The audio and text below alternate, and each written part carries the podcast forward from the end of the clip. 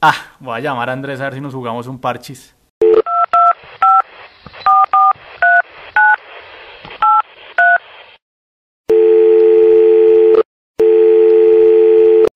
¿Aló?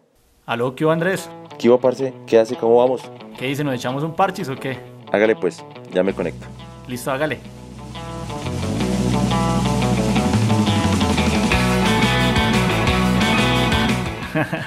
Le damos la bienvenida a todas las personas que nos escuchan hoy en este nuevo programa donde hablaremos acerca del Parchis Star, el juego que se ha tomado por completo a todas las personas a nivel mundial en esta cuarentena. Sin más preámbulo, empecemos a hablar del Parchis conociendo un poco de su historia. Adelante, Brainer Núñez.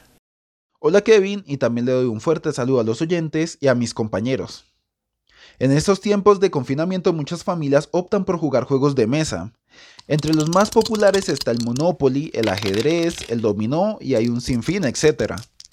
Pero esos días se ha hecho muy popular un juego virtual llamado Parchís Star, al que muchos asocian con el parqués, y de hecho no están tan equivocados al asociar estos dos juegos, ya que el parqués deriva del parchís. Pero hoy nos vamos a concentrar en la historia de este último. El parchís es nativo de España. Muchos creen que el juego se creó totalmente ahí, pero lamento decir que esto no es totalmente cierto. De hecho, esta es una variación de un juego proveniente de la India llamado Parchisi.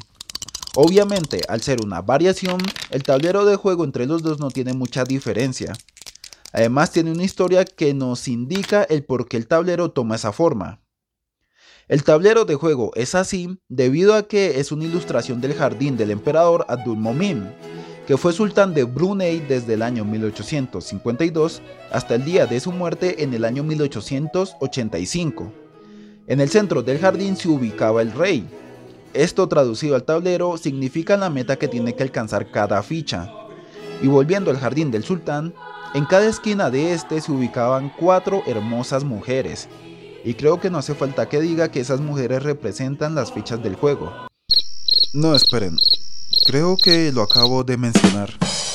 En fin, el objetivo de esas chicas era llegar hasta el emperador, y el objetivo del emperador solamente era ver cómo estas chicas competían entre ellas, para llegar hasta él. El origen de este juego es un poco loco, ¿verdad? Por suerte ya no se utilizan mujeres en el juego, y además el parchís se ha adaptado durante el tiempo, hasta tiene versiones tecnológicas y todo, y no me refiero a fichas flotando sobre el tablero ni nada de eso. De hecho, me refiero a su versión de celulares que se encuentra en las tiendas de cada sistema operativo. Ahora que ya sabemos un poco sobre la historia de este juego, mi compañero Andrés nos dirá las reglas de este y también los pasos para jugar. Adelante Andrés. Cordial saludo compañeros. Vamos a hablar un poco de cómo se juega el parches. Este es un juego que tiene un gran parecido con el parqués. Se puede jugar de 2 a 4 jugadores, arrancando con 4 fichas por equipo en la cárcel y cuyo objetivo es atravesar el tablero compuesto por 68 casillas matando o encarcelando a sus rivales. Para salir inicialmente de la cárcel, el único número o cifra que sirve es el 5. Si en su lugar de salida hay dos fichas aliadas, no podrá salir. Cabe resaltar que solo pueden estar dos fichas por casilla en este juego. Si las fichas son oponentes, la última en llegar a dicho lugar será devuelta a su respectiva casa o cárcel. En los seguros, como en las líneas de salida y en cualquier casilla, se pueden hacer bloqueos. ¿Qué es el bloqueo? Es una barrera para impedir que las demás fichas avancen. Estos serán compuestos por dos fichas de un mismo color si la casilla no es un seguro. Si lo es, el bloqueo podrá ser compuesto por dos fichas de diferente color. Estos mismos podrán ser desarmados por números pares o porque ya no hay más opción de juego, o por simple decisión del jugador. El matar una ficha del contrincante otorgará la opción de avanzar 20 casillas. Por otra parte, coronar ficha o llevarla hasta la meta tendrá derecho a 10 movimientos adicionales y deberán ser movidos con la ficha que puede avanzar dicha cantidad en el tablero. En comparación al parqués, Sacar tres pares de forma consecutiva dará la opción al jugador de sacar o coronar una ficha que todavía esté en juego.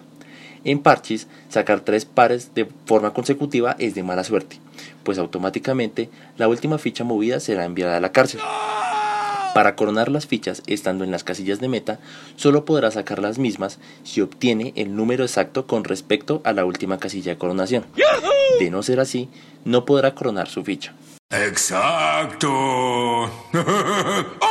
A continuación los dejaré con mi compañero Santiago Ramírez, quien nos hablará acerca de los tipos de juego en el Parchis. Así es, Andrés. Para continuar con la explicación de este juego dinámico llamado Parchis, hoy les hablaré acerca de las modalidades de juego que hay para entretenerse en esta aplicación que ha batido récords en instalación en este tiempo de cuarentena. Pero primero, también les hablaré acerca de los tipos de apuestas. Para empezar, los principiantes tienen una apuesta de 500 pesos.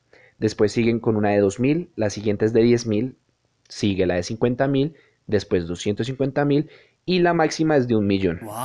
Parchis tiene diferentes modalidades de juego. La primera es un juego de 2 versus 2 que se puede jugar con amigos y desconocidos que se encuentran en cualquier lugar del mundo. La segunda modalidad es el 4 versus 4. De igual manera que el 2 versus 2 se puede jugar contra amigos y desconocidos. El tercer modo de juego es en equipos. Puedes aliarte con desconocidos para tener una partida más amena o también jugarlo con desconocidos. Gana el primer equipo que saque las respectivas cuatro fichas de cada jugador. Cabe resaltar que si un jugador saca sus fichas primero, también pasa a manejar las fichas de su aliado. La cuarta modalidad de juego es sin conexión, que permite jugar sin internet.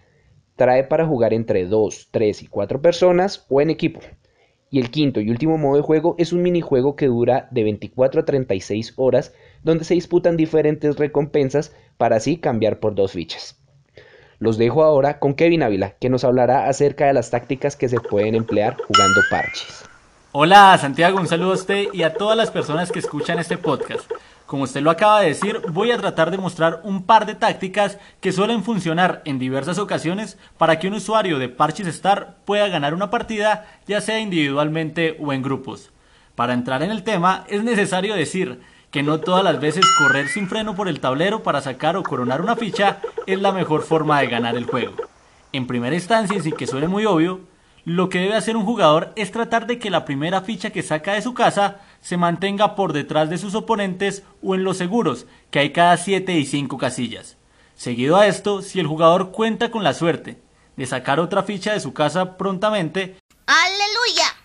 Lo que debe hacer es ir detrás de la primera ficha para que le sirva de escolta y pueda ayudarla si algo llega a salir mal, como por ejemplo un número que la deje puesta frente al contrincante con la ficha acompañante puede hacer un bloqueo para impedir que no la maten o en su defecto tratar de matar al rival en señal de venganza. Amén, hermano. La tercera táctica de la que hablaremos el día de hoy es de los llamados famosos bloqueos. Bloqueo, bloqueo, bloqueo,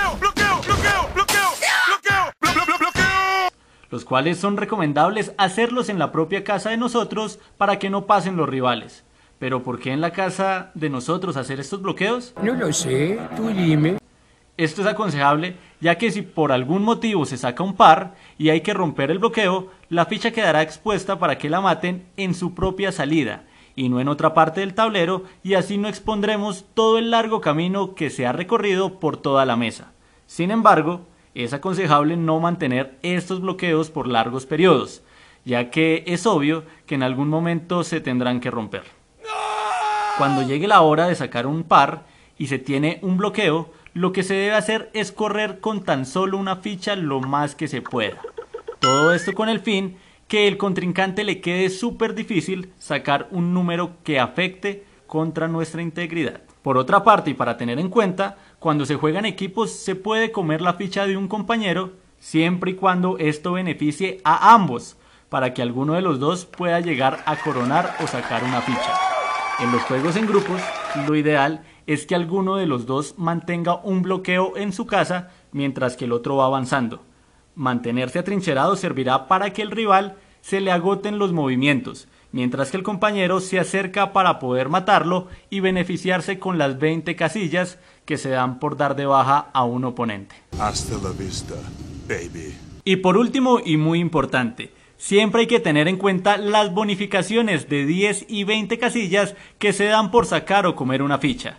En el Parches Star el tablero cuenta con números que sirven de guía para que se pueda tener la certeza cuál es la mejor opción para correr. Esto fue todo en las tácticas del Parches Star.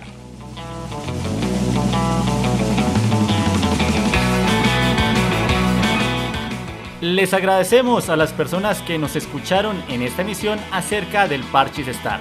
Nos vemos pronto en una nueva emisión acerca de temas de interés. Hasta luego.